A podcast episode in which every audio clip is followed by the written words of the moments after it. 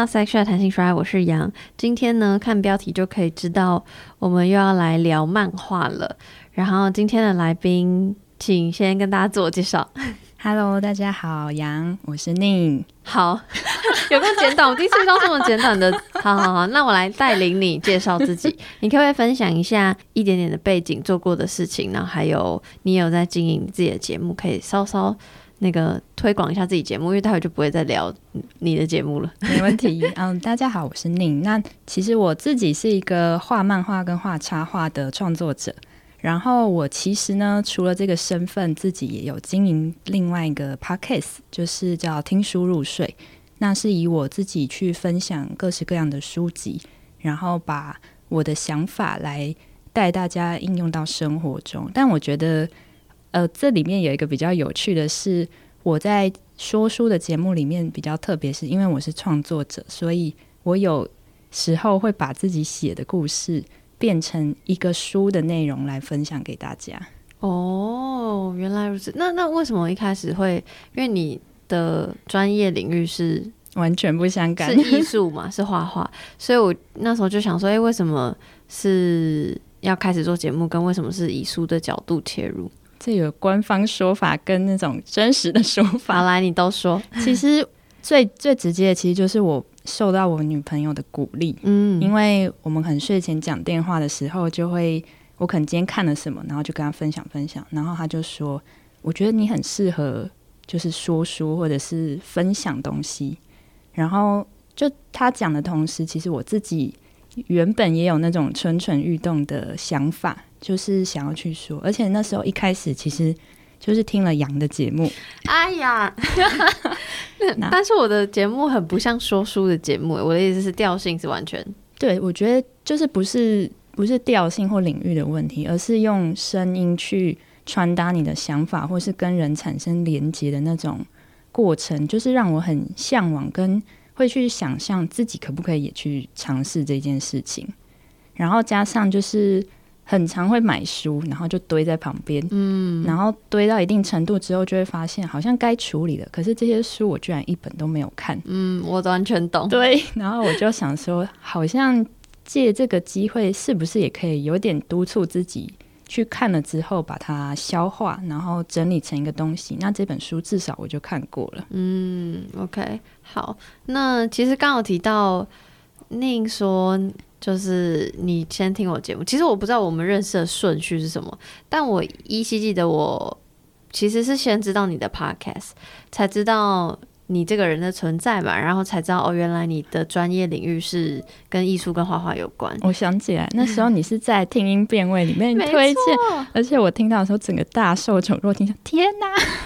没错，我就是因为那时候呃。我不知道大家知不知道，但总之呢，我之前还有另外一个节目，嗯、很久以前了，应该有一年多以前吧。然后跟一个好朋友叫做脸男，然后嗯、呃，有合开一个节目。其实主要是他想要开，或他的 idea，然后就是跟他一起讲，就是他想要开一个介专门在讲 podcast 新闻或是介绍 podcast 的节目。所以呃，我们就每一集都会挑一些我们近期在听的，或是。哦，无意间发现的，不管是诶、欸、国内外的 podcast，还是是就是新的 podcast 或旧的 podcast 都可以。然后有一次，我就因为那时候其实 podcast 还还没有刚开始，对，还没有到那么多，所以我就因为我私底下就是也很爱看书，所以我可能我我猜我可能是输入书这个关键字之类的。然后我就点进去，然后就听到你的声音，就觉得哇，有够舒服，真的是入睡，对，就入睡了，真的是呃如其名呢，对，所以那时候就有推荐。虽然我后来就比较少听，不过诶，就是后来就知道你的专业领域的东西，这样，然后也很开心，这次有机会可以访问你。那我会再把那个听书入睡，还有你个人就是。放画画的账号，嗯，都 IG 或是脸书，再跟大家分享，我都会放在资讯栏，大家可以再去看看。好的，那我们就没有要再推销了，我们来回归你个人好了。来，就是想要先问，因为你的专业领域是你是画家嘛，不然漫画家或是或、嗯嗯、你会哎、欸、会定义自己是插画家吗？说到一个很大的重点，我觉得我不会完全这样子去定义，其实就可以说是创作者。OK，好。那想要先问你是从几岁开始接触艺术啊，插画、画画、漫画这些？其实从小就是有印象以来，我就喜欢用铅笔画画了，所以其实可能幼稚园开始就有这个兴趣。嗯，然后我我高中是念美术班，然后大学是念视传。哦、其实一路呃，其实画画跟设计，等到我去念大学的时候才发现，原来这是这又是两个不同的专业，完全不同，对，完全不同。然后就其实虽然都是艺术的领域，但会发现自己。呃，从画画去接触到的是更发散或者是更多元的一些美材的结合，例如说跟声音的啊，然后视觉之外，其实也有动态跟静态的，就会发现这里面又好多细项。但是回归到自己身上，我最喜欢的就是直接用呃笔，然后用手绘的方式去。创作我自己的一些轨迹或者是画面。嗯，那因为待会我们要聊的主题是一本漫画，然后里面有宁的作品，但是就是我们先不要聊这个作品，我们先聊，嗯、呃，你身为一个读者，就是漫画这件事情，因为我知道刚刚有提到嘛，艺术有很多，然后有你有学设计，巴拉巴拉，所以我们我想要聚焦在漫画这件事情上面。对，想要问就是你呃，是读者，就是漫画。你是什么时候接触漫画？然后漫画给你什么感觉？这样子，从小应该是我印象中是那时候有金石堂书店，嗯，然后就是我妈就带着我去逛的时候，我可能就看到，比如说美少女战士啊、小丸子啊、名侦探柯南等等，是那时候就是比较热门的一些漫画。然后那时候就是，我记得我第一本买的应该是樱桃小丸子，嗯哼，然后。呃，名侦探柯南有买，但我发现我那时候买漫画是一个毫无逻辑，就是比如说那时候架上它的集数是零散的，也没有顺序，但我就这样子去买，然后买回来也也想说，哎、欸，这样也很好看，就是完全没有一个逻辑。然后你就决定以后就要，因为你说高中是美术班嘛，所以就要往这个方向前进，是这样吗？我是小学，就是小学看到这些漫画之后，我就想要。有点自然而然的，就自己也想要去画分格跟分镜，嗯嗯、然后那时候有用铅笔，就是这样画一本一本一本的，有点像自己在当连载，然后就在班上传阅。哇！然后还有画，对，大概六年级，然后封面还用色铅笔去上色，就这样，比如说很多本，然后就在班上传阅，而且后来还卖给同学。哇，你好厉害！从小头脑就很好，知 道要换成收入，很好笑。然后，但其实现在想想，那个很珍贵的东西，应该不要轻易的卖。哎、欸，但是所以你说国小其实就开始画，但后来开始就是呃学学校教育，就是有高中美术班，然后大学四川。可是因为后来学的东西应该不是只专精于漫画，对。那但是你私下还有自己在持续画漫画吗？我觉得呃，就是小学这个是很明确的开始画漫画，然后到了国高中比较多是可能是画面式的单一画面的，因为画漫画就是实际去画了之后就会发现，诶，画漫画其实是在讲故事，但是我可能更多的是画面，然后我没办法把这些画面串起来，所以到了国高中之后会发现，可能有第一次遇到瓶颈，就是原来画漫画不是只是画图。所以，呃，它有点有点像中断吧，就是我有在画，但是我不是那么持续的在画漫画这件事情，我更多是画很多很多的插画，然后这些插画画到一个程度之后，我同时也在整理，说我有生命中有哪一些呃触动我的事情，或者是我想要去传达、试着表达的东西，它是不是可以构成一个故事？那这些东西可能要累积到。大学，甚至是到现在，我才开始觉得有一点点雏形，然后才开始更有一个系统去做这件事。你所谓更有一个系统做这件事的意思是，你在，因为你说你后后期长大一点，就在学校教育里发现自己是比较是画面性的。嗯嗯所以有系统的一直是逼自己去做漫画的风格的练习这件事吗？有系统的意思，我我自己的认定是，比如说我要先以漫画来说，它可能要先有一个大纲，然后大纲里面要再去分，比如说章节，我想要怎么安排，它是有一个，例如说起承转合这样子的一种架构之后，我才可以依循这个架构去执行，而不是想到什么就画什么，所以等于后续陆陆续续都有持续创作漫画，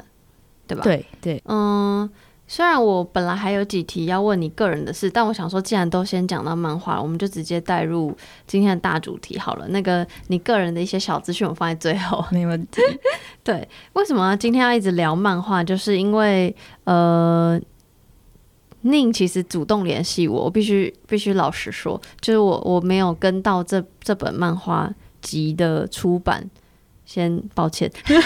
不要道歉啊！是你你联系我之后，我才发现哈，原来因为你联系我是二月吗？好，可能对。然后呃，我去翻出版日期是去年二零二一的年底。我、嗯、说我完全不知道，就是呢，好，终于一直没有讲书名，但都写在标题里。书名叫做《彩虹公寓》，然后它是一个漫画集。为什么叫漫画集？是因为嗯，画家作者不只是呃宁。然后总共是有六位，然后所以等于是有六个完全不一样的故事，对，完全不一样的故故事，但又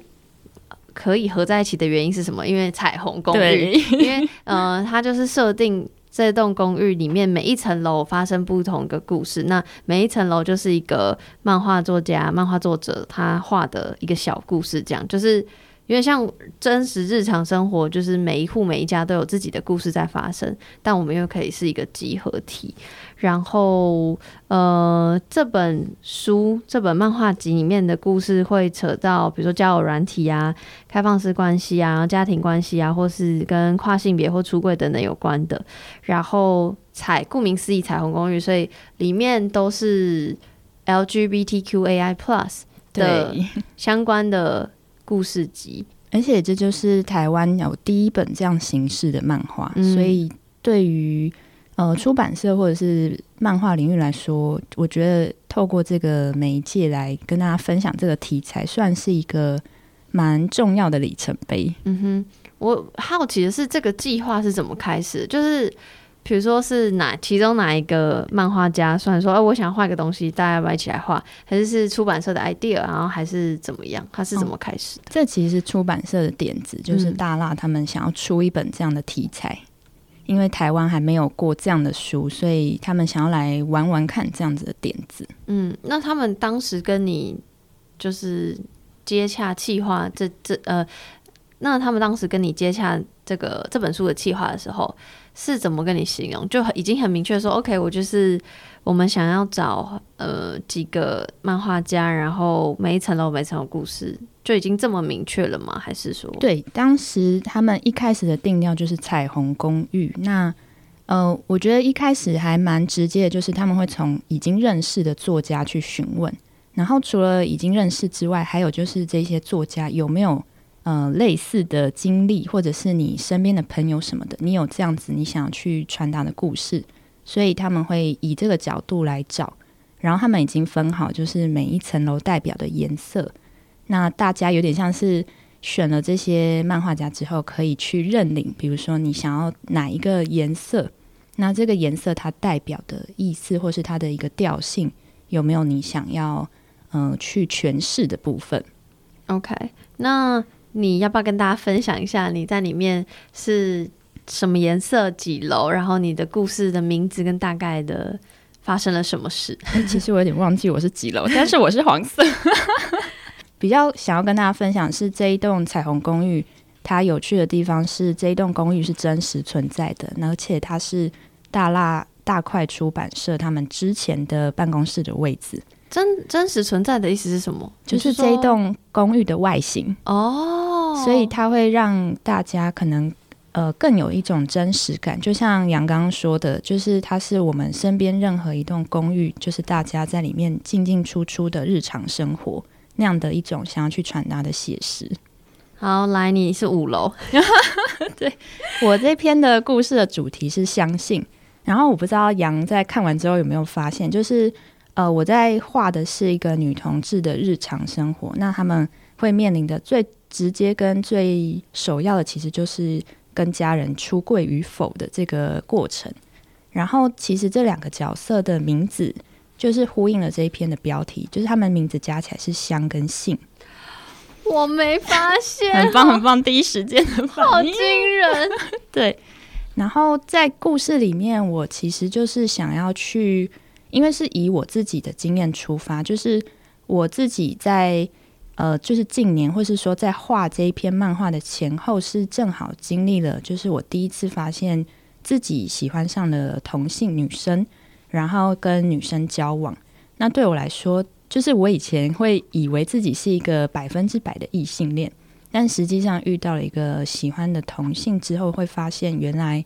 就是好像世界呃世界被崩解了之后，又有一个组重组的可能的新的开始。然后那最直接的就是我会发现哇，我要去面对自己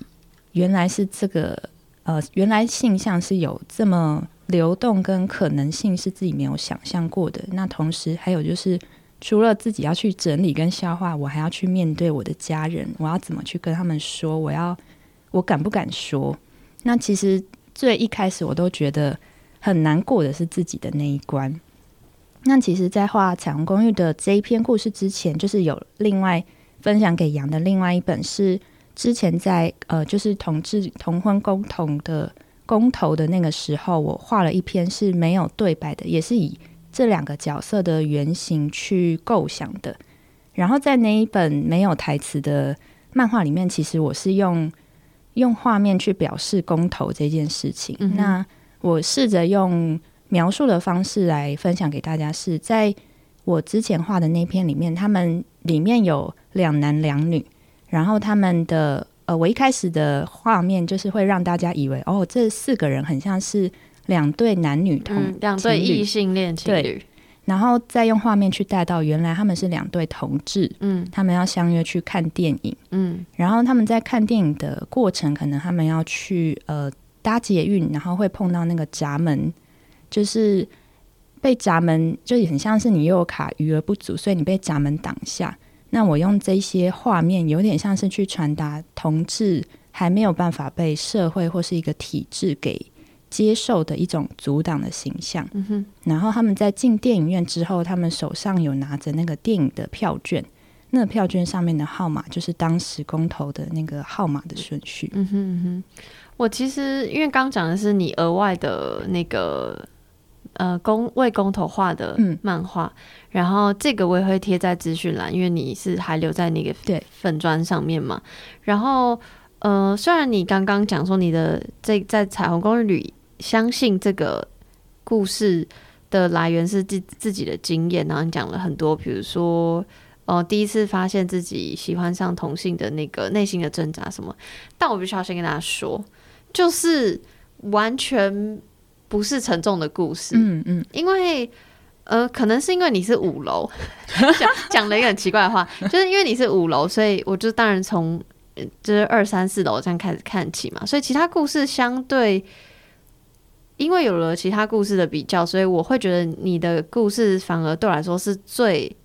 甜甜蜜可爱的。嗯。就他当然有他的一些小情绪、小挣扎，但是故事没有讲到太多跟家人出轨这件事情，然后比较多是情人跟情人之间的一些甜甜的、甜甜的猜忌、甜甜的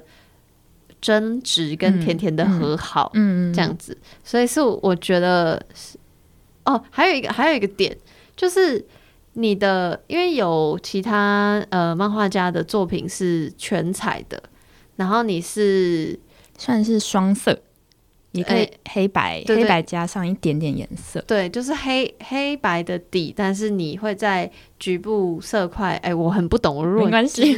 就是用色块去表示阴影，对，而且你的阴影的那个色块的颜色选择是粉粉红色、粉色的，对。对所以就整篇粉粉的，对，整篇读起来就是你那个甜蜜的感觉，有点甜蜜酸涩的感觉，然后加上颜色，然后故事什么啊，反正我就很爱这篇，嗯、好开心。对，那因为因为你刚刚说灵感来源是你自己的比较纠结的过程，嗯、那为什么最后会选择呈现这样的比较小的日常？嗯嗯，有一个蛮直接的考量点就是。以漫画来说，三十二页可以算是一个小品。嗯哼，然后我自己就会想说，三十二页到底可以讲到什么程度？嗯，然后当然以就是以我自己的经验跟能力来说，目前所呈现的其实就是我想要去抓取的一个切入点跟一个重点。那那个重点就在于在故事中，就是这一对女同志他们是同居的状态。然后我在这一篇里面的一个重点就是他们会面临到就是呃可能要跟家人。要不要跟家人出柜？但是在故事里面还没有发生。但是借由一些事件，让他们去跟至少开始跟家人有所接触，然后让家人知道哦，有这一个人的存在，他对你来说是呃别具意义的，他不是单纯的朋友。因为在故事的一开始的台词，其实是女主角的妈妈是对母亲来说。就是我没有交男朋友之前都算单身，但其实她并不是单身。嗯，那这一篇故事对我来说，因为当时我觉得我自己正在经历一种，就是开始去跟家人嗯、呃、分享，然后去让家人知道说我喜欢女性的这一个过程。然后当时很真实的就是，我妈就会很。他会很讶异，跟很无法理解。他就说：“哦，之前都喜欢男生啊，怎么现在突然喜欢女生？”嗯，嗯，然后我就想，有点像是那个心情很直接的，想要跟他说：“我很想要，很想要让你理解，或是我很想要知道你能不能认同我，或是呃感通我的感受。”嗯，然后作为一个母亲，她也很直接的说：“没有办法，我就是没有喜欢过女生，我不会知道为什么你可以喜欢女生。”嗯，但她也很直接的，就是。他会表示，他虽然无法理解，可是他很愿意祝福，跟很愿意支持。哦，就是那个非常，因为他就是当时他除了我们当面的聊天之外，他还有在用 Line 说，就是呃，其实他就是很祝福我们可以一起走在一条相知相惜的路上。嗯。好感人，对，所以对我来说，我会觉得我想要把那个点以一个虽然只是小品的故事，但是我把它浓缩成一个小小的段落，是就是对于主角来说，如果一个呃，如果母亲或是家人他愿意用一个很日常的问候，就是啊，你就带他一起回家吃饭吧，嗯嗯嗯、或者是啊，你就带他来我们家玩吧，这种你会感觉是。听起来很日常、很普通，可是其实对于同志，或是对于你还没办法那么坦诚的介绍自己的另一半给家人来说，那是一个非常大的善意跟一种非常信任的感觉。嗯嗯嗯，对我我我完全可以理解。你觉得这个简简单单的深刻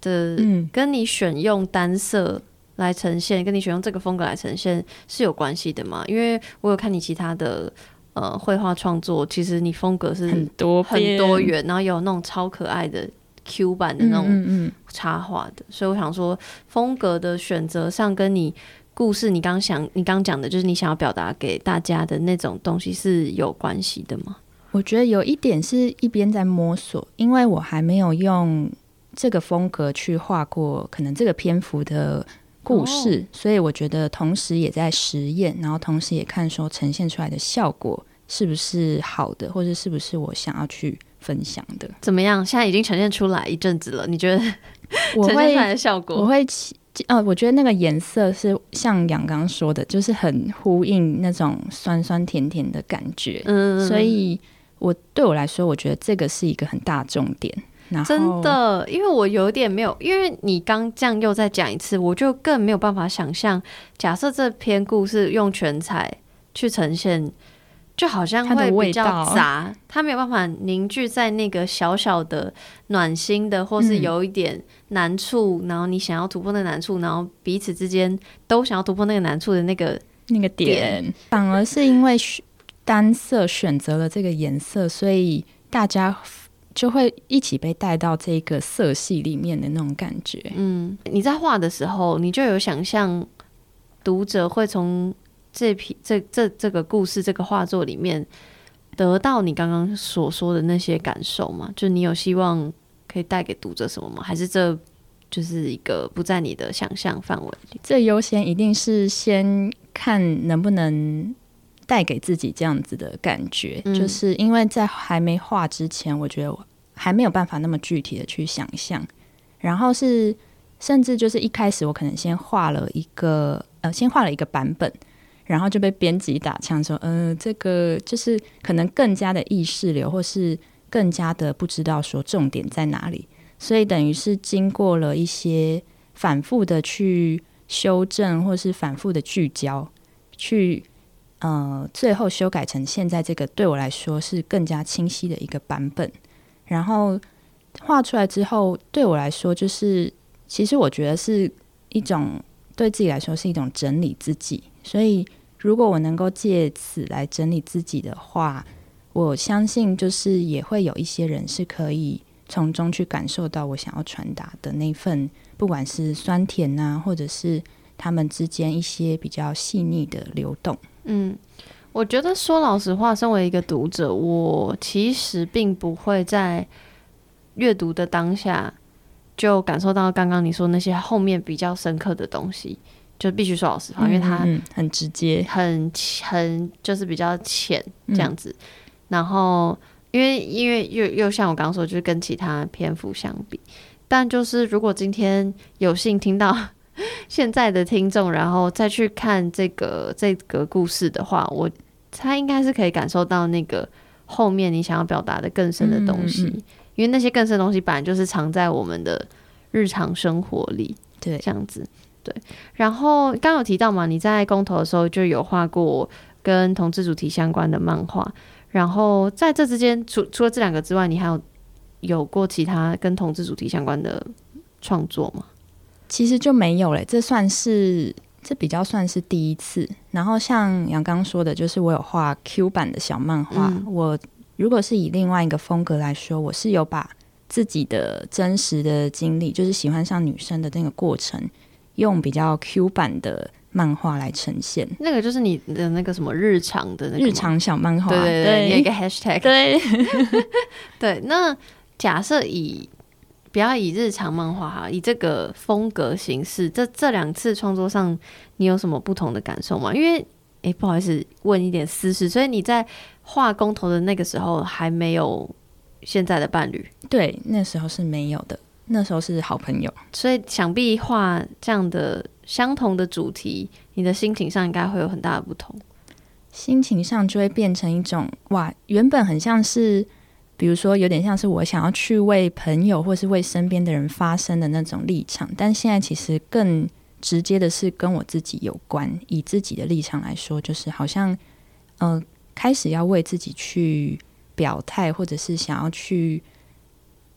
真正的去传达一些，其实不再是第三人称，而是跟我自己有关的那个角度。嗯，那你今后会画？更多以这以这个风格啦，不要讲日常，嗯、以这个风格画更多长篇幅的跟同志相关的主题的漫画。我觉得，与其说是同志，可能更直接一点是会会不会想要去挑战，就是更多像是性方面的描写。没错。所以好，每对啊，确实，其实我觉得也不用特别限制。嗯、说我刚刚那个问题，我也自己打枪我自己，也不用特别限制。好，OK，我今天要画同志或不画同志，嗯、因为那对对你来说，或对其实所有人来说，那就是就每个人都是不同每个人就有不同的喜好，所以那就是一个很日常的，不会说我今天要画什么主题就是什么主题。嗯、但你提到性了，所以我必须要说，就是我就在。就是准备这节过程中，就是划划划划你之前的粉砖，愚人节，没错，你在我忘记哪一年的愚人节，然后就发了一一篇，呃，就是你的画作，就是一一个画面而已，它不是漫画，一一个画面，然后就是说啊，你要开始画情欲相关，对。呃，重点是那个画面风格其实也不像这次的这次的彩虹公寓里面相信这个的风格，就是它是少，你会觉得是少女漫画或是？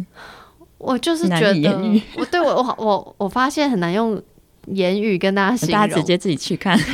一对，没错，我一样也会贴在资讯栏。但我觉得就是超好看，是我会想要看的。的是你喜欢的风格。如果是封面的话，我应该会蛮想要看的。对啊，请问是为什么没有做？因为是愚人节嘛。我 就带到这个话题，就是那时候在一个愚人节，我就是想要，因为平常我画的可能就是比较清新啊，比较呃比较轻松或是比较可爱的呃类型，然后就会想说在愚人节玩一个比较跳痛的，跟大家说，哎，今后我要以情色漫画家出道什么，就是那种大大发一个豪语，然后。然后就发现那个回响非常的热烈，然后大家说：“哎，怎么是愚人节呀？哎，要真的做啊什么的。”然后就是，其实我自己也知道，所谓的愚人节，借着愚人节去发一些文或是什么的，那个背后其实都有一些真实的东西。其实我心里是想要去尝试跟想要去画的哦。然后我自己当然，其实我有尝试的去画，只是这些东西没有公开。那为什么还没有公开的点就是？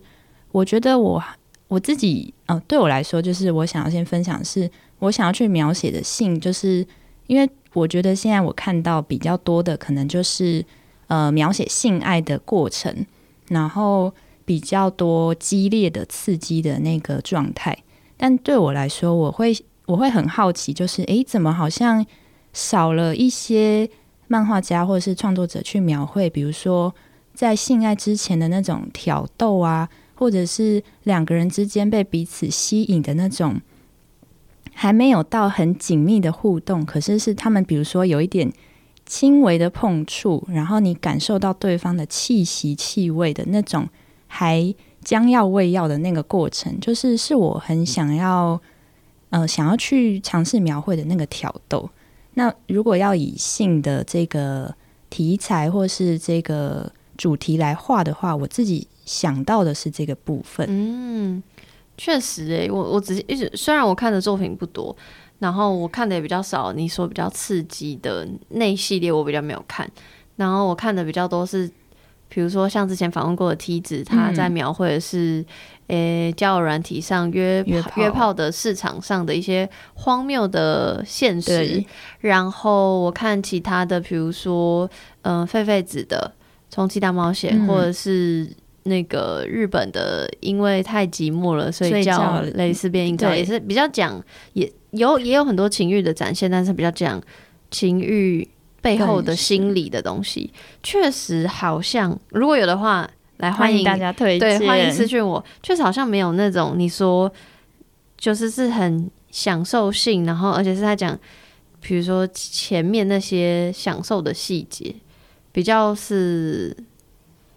你可以说像前戏的那个部分，对对对对对，就是那而且是愉悦的心理，因为我刚刚说后面，比如说狒狒子或是那个蕾丝边映照的心理是比较负面，也不是就是比较忧郁，忧郁，哦、对对对，就比较复杂，对。对，确实好像没有这种哎，天呐，那好期待哎，拜托 敲碗，对，所以一直在场，那会是什么样的画风啊？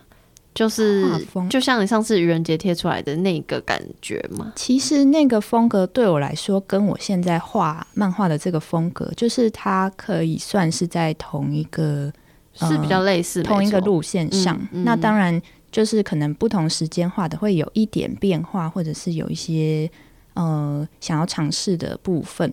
那我觉得可以总归以大方向来讲，就是有点偏少女漫画的一个路线。但是其实现在所谓的少女漫画，如果要更更呃呼应到我自己身上来讲，我觉得它就不是那么天真烂漫的那种少女漫画，嗯、而是以女性的角度来说，也许可以说是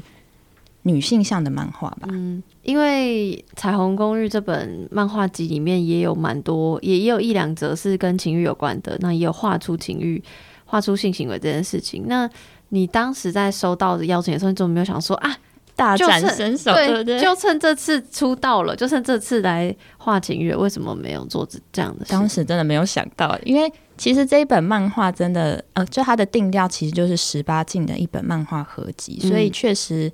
编辑还蛮鼓励每一个漫画家说，哎、欸，你们想要画一些十八禁的东西是可以的哟。嗯，但我自己一开始可能就有一个预设，就是会觉得啊，我要去描写性爱的话。它的篇幅好像，就我自己想象中，比如说它可能会占掉整篇的内容，那好像、啊、因为你想要写的很细节，画的很细节，所以就变成三十二页，对你来说不够，对吧？但其实这样听起来好像也不是一个，也不是一个理由。我觉得应该就只是单纯一开始偶包有点重。哦，OK，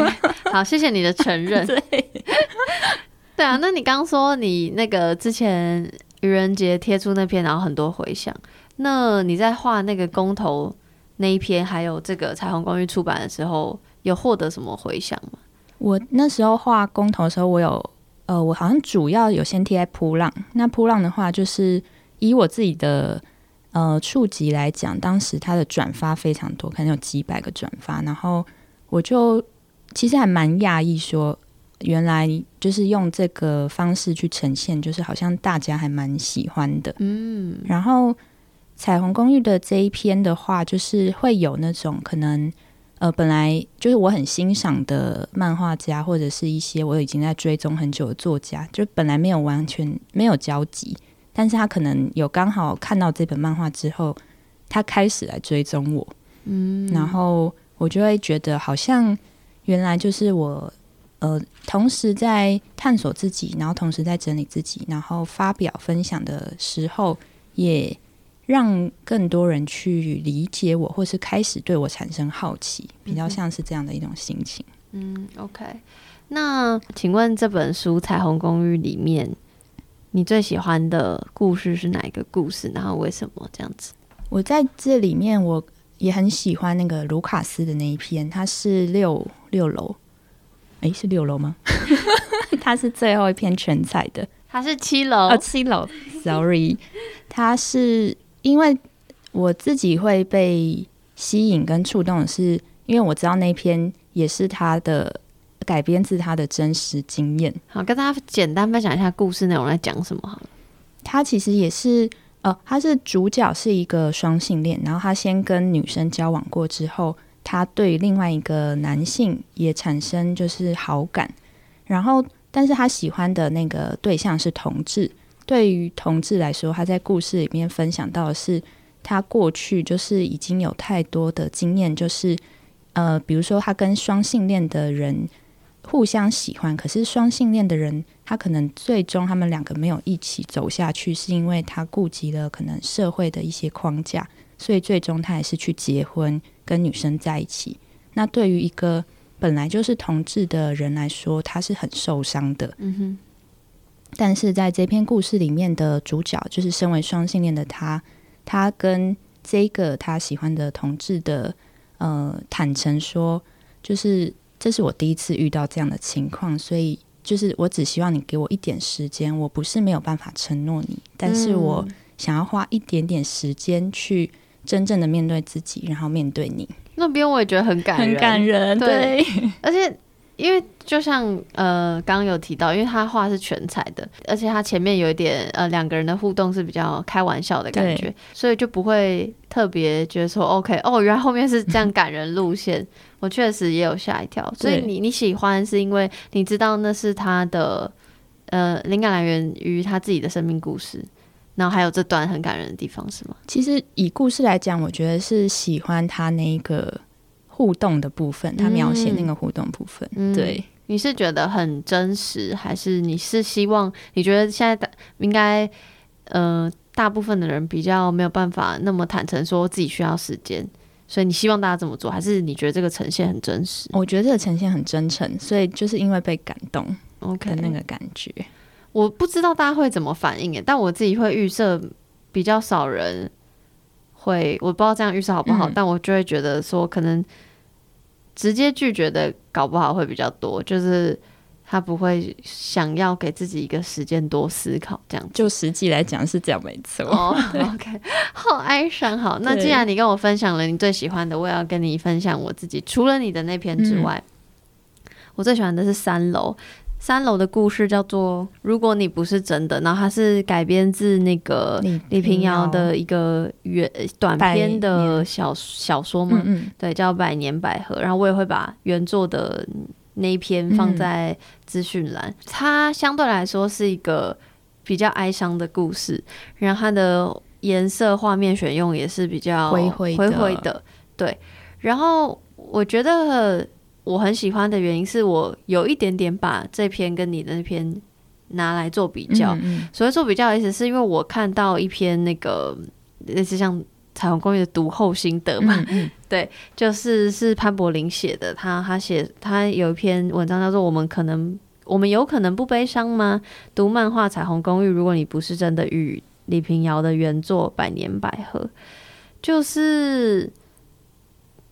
简单来说，就是在讲说，好像每次提到同志议题，那我们可能就会提到，譬如说出柜的困难，或是喜欢上异性恋的困难，或是或是什么，或是被被霸凌，或是自我怀疑，怀疑等等，反正各种各式各样的困难，然后大部分都是走一个悲伤的状态。他在讲的是，就是原作跟这个改编的漫画后来的调性的不同，就是。一个也不我我不觉得也到喜剧，就是偏喜的、偏好玩的跟哀伤的，嗯、就是这样两个路线，明明是同一个故事的来源。这样，那为什么我会把这篇又想象到跟你比较？是我们有可能不悲伤吗？就我们在谈论同志议题的时候，有有可能不悲伤吗？这件事情就是就是这句话点到我。因为我看这一这个文章的标题的时候，我马上想到的是你的故事，因为我就觉得你的故事，嗯，完全虽然你刚刚可能分享了一些背后的 detail 是、嗯、是有一些深的，嗯嗯、对，但是那时候我读的时候，真的觉得你的故事给我一个甜蜜感、可爱感，然后我不会把它跟悲伤这两个字放在一起，所以对我来说，我们有可能不悲伤吗？有啊，当然有可能，那就是你的故事带给我的感觉。然后我再去想说，哦天哪，好像真的我们确实就是同志朋友可能遭受更多，嗯，环境上的、社会上的，就过去就有的价值框架。嗯、然后我们也知道，我们一直在往更进步、更好的方向迈进。我觉得我不是要谴责，就是说，哦，怎么大家都只画悲伤，大家都、嗯、都报忧不报喜之类，也不是这个意思。只是我觉得有更多，就像。就像他说，就像这个文章说，就是我们有各种不同的角度去呈现同志的故事，或是就像刚刚讲，也不要特别 focus 在这是同志的故事，嗯、这就是伴侣们的故事。然后有不同的角度、不同的调性，那感觉就是可以让对于这个故事共感的人，比如说对于也是同志，或是在怀疑自己是不是同志，或是想要探索自己的人，就可以知道说，我。可以不只有悲伤，我确实可能会遇到这些困境，但我也可能有更好的未来，更好的可能这样子，所以我就觉得，哦天哪，我的天哪的意思是，就是会觉得，哦，就是这个故事，然后这个评论，然后又让我带回到你的故事，我觉得这是一个。我自己的很好的脑内循环，一个连接。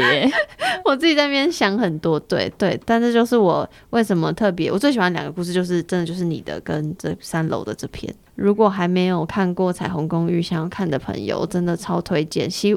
也不是说希望你跟我喜欢的一样，但就是希望看过的朋友可以理解我我的那个悸动在讲什么，这样子。希望大家可以去看。我好像也可以再就是回应杨刚刚所说的，好啊，你说就是。你刚刚有讲到说，我们可不可以不悲伤的这个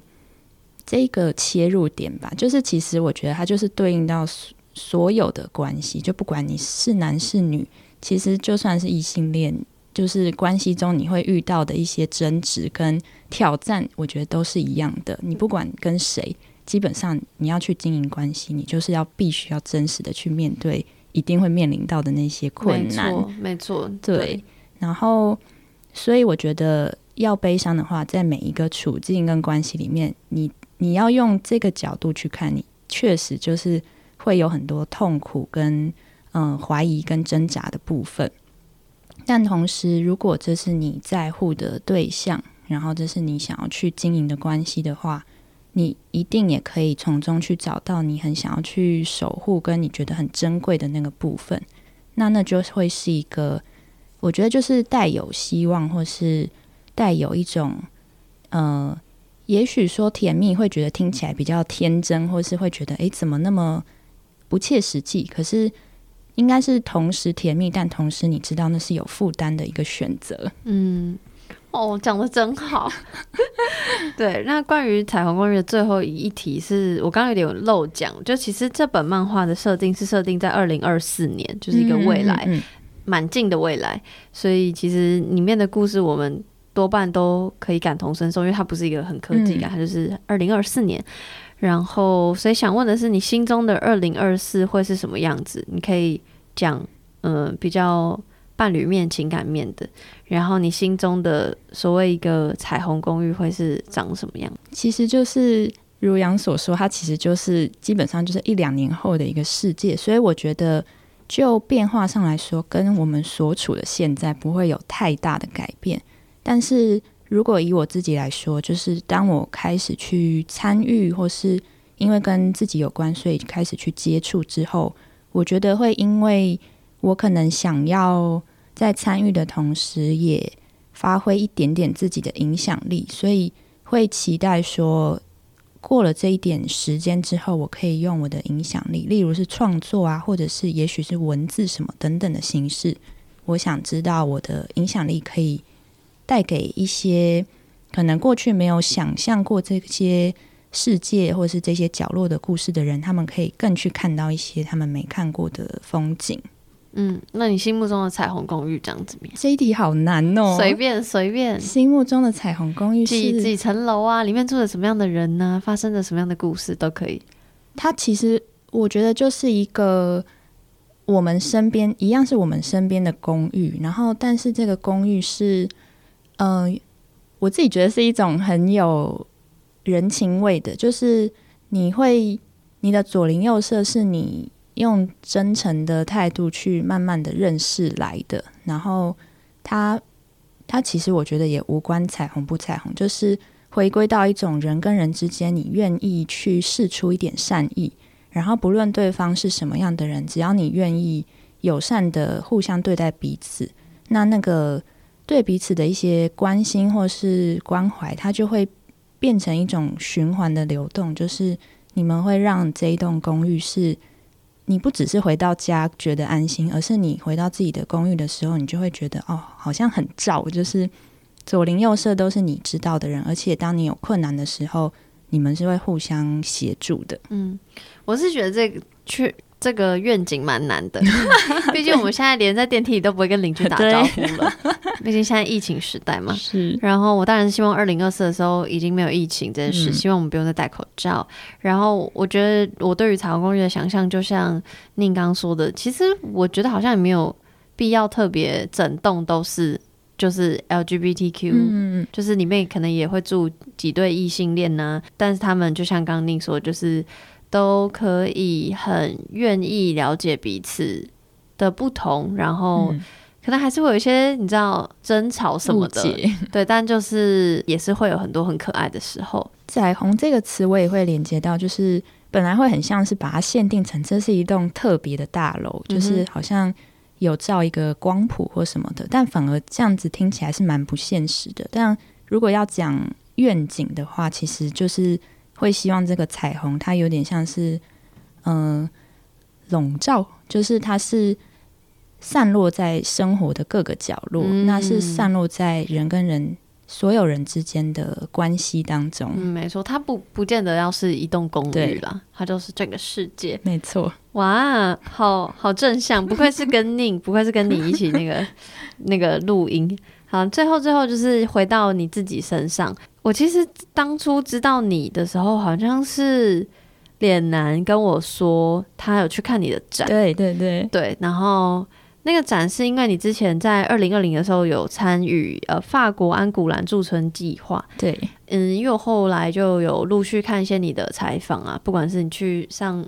黄子佼佼哥的节目，嗯，或是很多你上其他 podcast 的分享，都有提到这个计划。然后可以跟大家分享一下这个计划是什么？这样，没想到到这里还是要再分享这个计划。它是一个，就是每年文化部会呃提供两个名额，就是让台湾的创作者可以去法国的安古兰驻村。那安古兰是法国的一个，你可以想象它是一个小小镇，就是相对于巴黎来说，它是一个比较中部的小城市。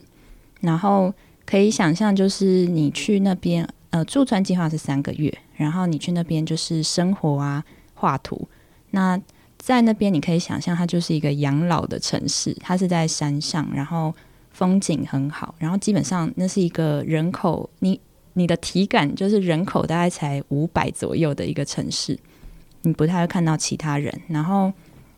相对来说，就是你会很多时候是跟自己有点像跟自己独处，虽然同时你会认识到很多其他国家的艺术家，然后我们的。我们的呃驻村的模式就是，它有一栋工作室是给大家，诶，这样其实连接到彩虹公寓，突然觉得很像，就是它是一栋公寓，然后每一层楼都有不同的创作者是在里面画自己的创作，这样。然后这一栋公寓工作室之外，我们有自己呃属于台湾的呃晚上睡觉的公寓。那这这两个区域，它大概是步行两三分钟的距离，就是。我会觉得，可能西方欧洲他们会特别的重视，或是提倡说，生活跟工作是要分开的。不管你不管你要用什么方式，就算不是同一个，呃，就算不是两栋大楼，你也要隔开这个区域，就是让你可以有一些切换的模式。所以当时我觉得，在驻村的期间，会蛮深刻的去，呃，第一次接触到这样子的一种仪式感。因为就自己过去的模式来说，可能做什么其实就是在自己的房间里，基本上全部就是混在一起。嗯，然后那我们在这个驻村计划前，就是它是有点像是你呃征件，就是投稿，你要画出三张三张插图，或是呃连续的画面，就是以三张图来申请你这一次去驻村你想要画的一个主题。那我当时其实画的也很，我觉得就是一个很直白的，就是啊，我想要画一种法国给我的印象，就是一种好像很优雅，然后好像很慵懒，然后比如说泡泡咖啡啊，买面包的那种，走在一个异国国度的街道上的那种慢活的一种感觉。那我可能当时我想要去强调的是，虽然这个慢活听起来就是一种很一般。图文常见的形式，但如果说我在让它用更慢的角度，比如说我的慢是我在画的时候，把切面包的那个画面变成一个特写，然后面包可能比如说面包屑掉在桌上，然后咖啡在倒的时候把那个热气描绘出来，就是因着这些特写，你会觉得好像比我们平常在慢活的过的那个时间感来说，你又更因为放大而变得更慢。嗯，其实为什么就像刚说哈，到现在到这里还要再分享一次？想必你分享过很多次，但我觉得有一个因素是，除了这个点，就是每次搜寻你，这是有点像你的 hashtag，你的关键字之外，我看了你，嗯、呃，说当时你投稿征件的那个那个草、嗯、是草图吗？反正就是作品，呃、对，就是作品，对，作品本身。然后我因为我是先读完。彩虹公寓，然后再去翻你的资料，嗯、然后才才才看到这个当初的真件的作品，我就觉得他给我的感觉其实跟彩虹公寓相信这篇的风格嘛，或反正总之就是给我的感觉蛮像，嗯、就是有点淡淡的，然后是很日常的，然后是慢慢的，对，情绪都很小，然后也没有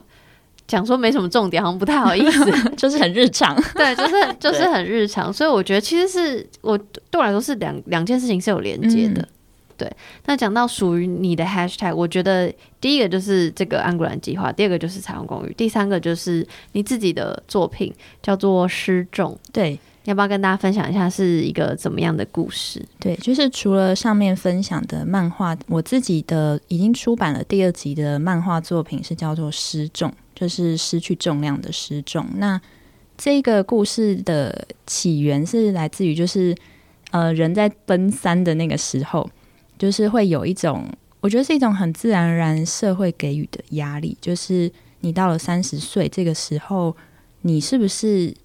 很像有一个 checklist？就是你呃，大家一般认为说你三十岁应该要有，比如说稳定的对象，或者是稳定的工作，或者是成家立业，对，成家立业标准的成家立业等等。嗯、然后如果说你现在都还没有办法去打这个勾的时候，那就是。以我自己来讲，就会想说，诶，那就是我到底我到底站在什么定位啊？就是变成说，因着这些社会的标签，会回头去怀疑自己。